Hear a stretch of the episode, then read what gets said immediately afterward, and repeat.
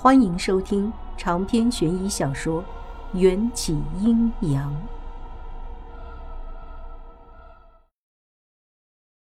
还不到五点，回家得头班车，还有大半个小时才来。我再去上面那几个洞穴里看看。我发现距离头顶两米多高的地方，似乎有两个相距甚近的山洞。拍了拍手上的灰，打算继续往上爬。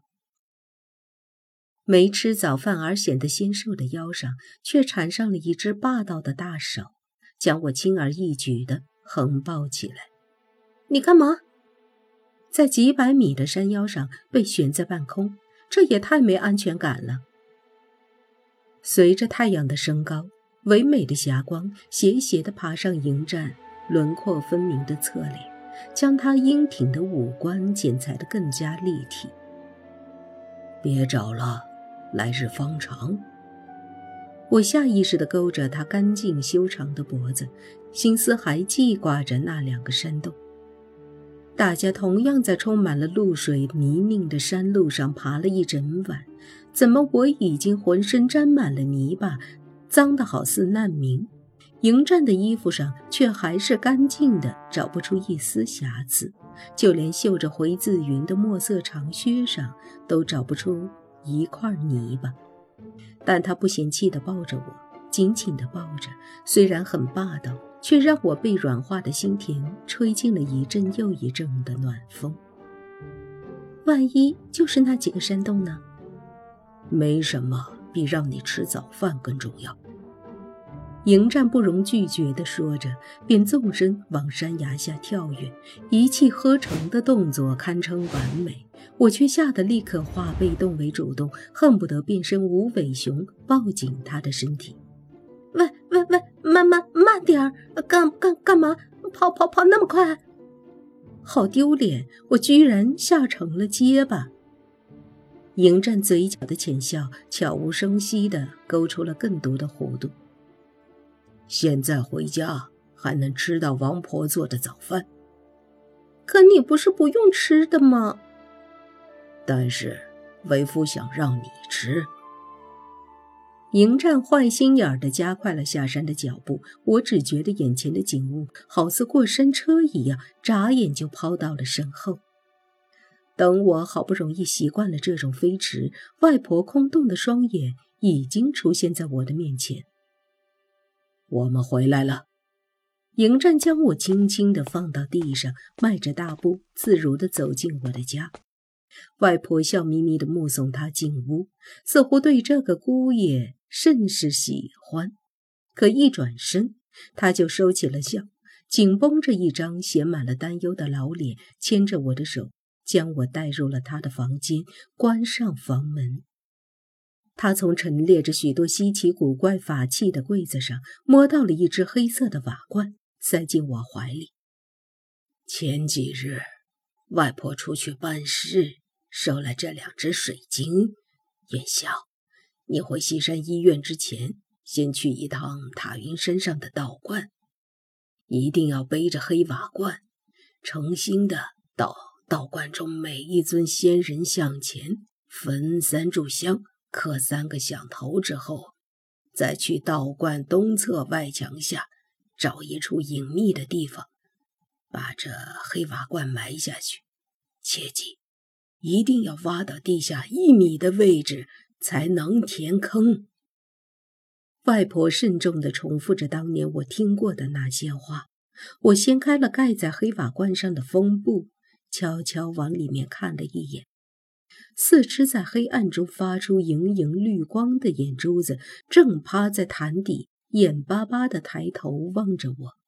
是小申和他的母亲。没等我控制好激动的情绪，一滴泪就从我的眼眶直直地滴进了黑瓦罐里。还好外婆双目失明，看不见我反常的模样。我吸了吸鼻子，好，我明天就去。外婆给我倒了杯水，在茶杯里放了几片晒干的紫苏。鼻子温温的。喝点药茶，别感冒了。我没有感冒，但这杯紫苏泡的茶，却能治愈我奔波了两千年的心境。这段时间啊，外婆出趟远门，少则七日，多就说不准了。外婆的床上已经放了好几件折叠整齐的衣裤，我一个机灵，追问道：“是去新疆？”哎，你就别问了。在外婆的观念里，我还是那个涉世不深又不懂道法的小姑娘。她不让我知道的太多，更不会让我去涉险，所以宁可闭口不谈。我知道。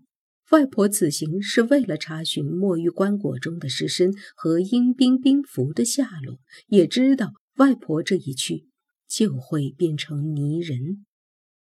我不敢再往下想，一把抱住外婆被岁月无情压弯的后背，止不住哽咽：“不要去！”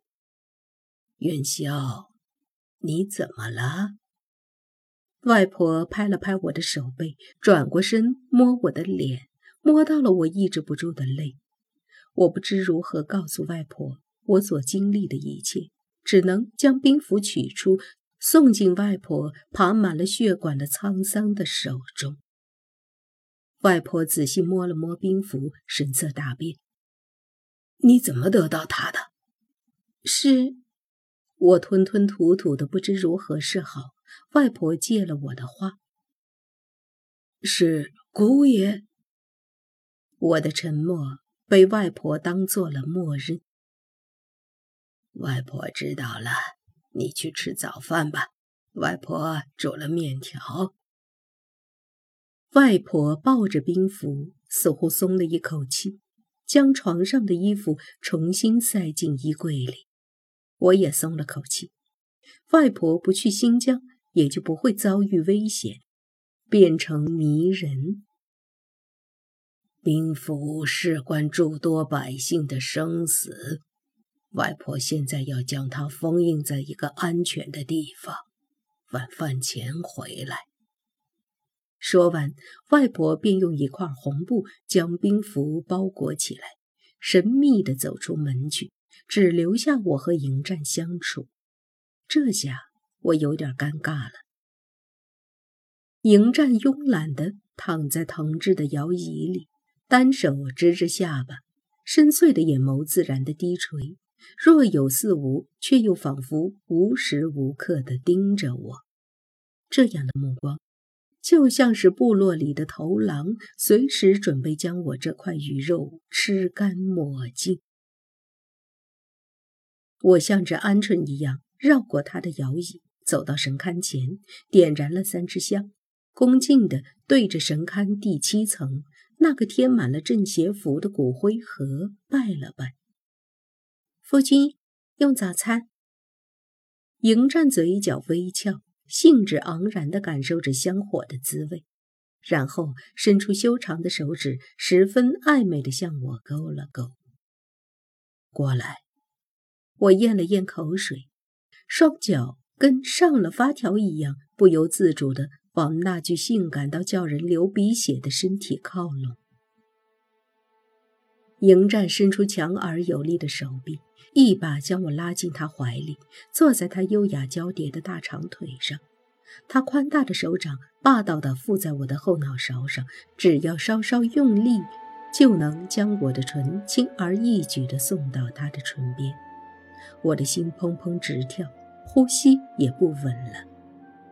这孤男寡女的共处一室，又是拜过堂的夫妻，就算某个妖孽想要做点什么，也是很正常的吧？可迎战只是一清方泽，便意犹未尽地松开我，捏了捏我的脸，先吃面。哦，脸红成猪肝的我低着头，尴尬地坐到饭桌上，埋头吃面。为自己的自作多情感到难为情。咳 咳多穿点儿，夫人的亲戚来了。迎战幽怨地看着我，似乎对那个亲戚无可奈何。我反应了半天，才惊叫一声，冲进卫生间，背后隐约听见了迎战低低的笑声。小生虽然还不认识我，但在我的情感中，已经将他当做了自己的孩子，有了母子之情，自然不会狠下心将他按照外婆的吩咐送去塔云山，便私下里与小生和他的母亲重新做了一笔交易。他们成为我的灵宠，我就设法寻找灵果去供养他们。这可又比偷偷寄居在神像脚下修炼得快。只是我这次没有当着母蛇的面提到让他们认我为主，或是让小生认我为义母的事情。能重新拥有现在的一切，我已经很知足了。只要我在乎的人们能平平安安的在我的身边，便足够了。我很不客气地伸手问迎战，讨要了一块他的肋骨，作为小生母子安身的容器。再在肋骨上滴上了一滴我的血，他们便能与我心意相通。真好，小生、迎战和我又能组成一个家庭了。长篇悬疑小说《缘起阴阳》本集结束，请关注主播。又见菲儿，精彩继续。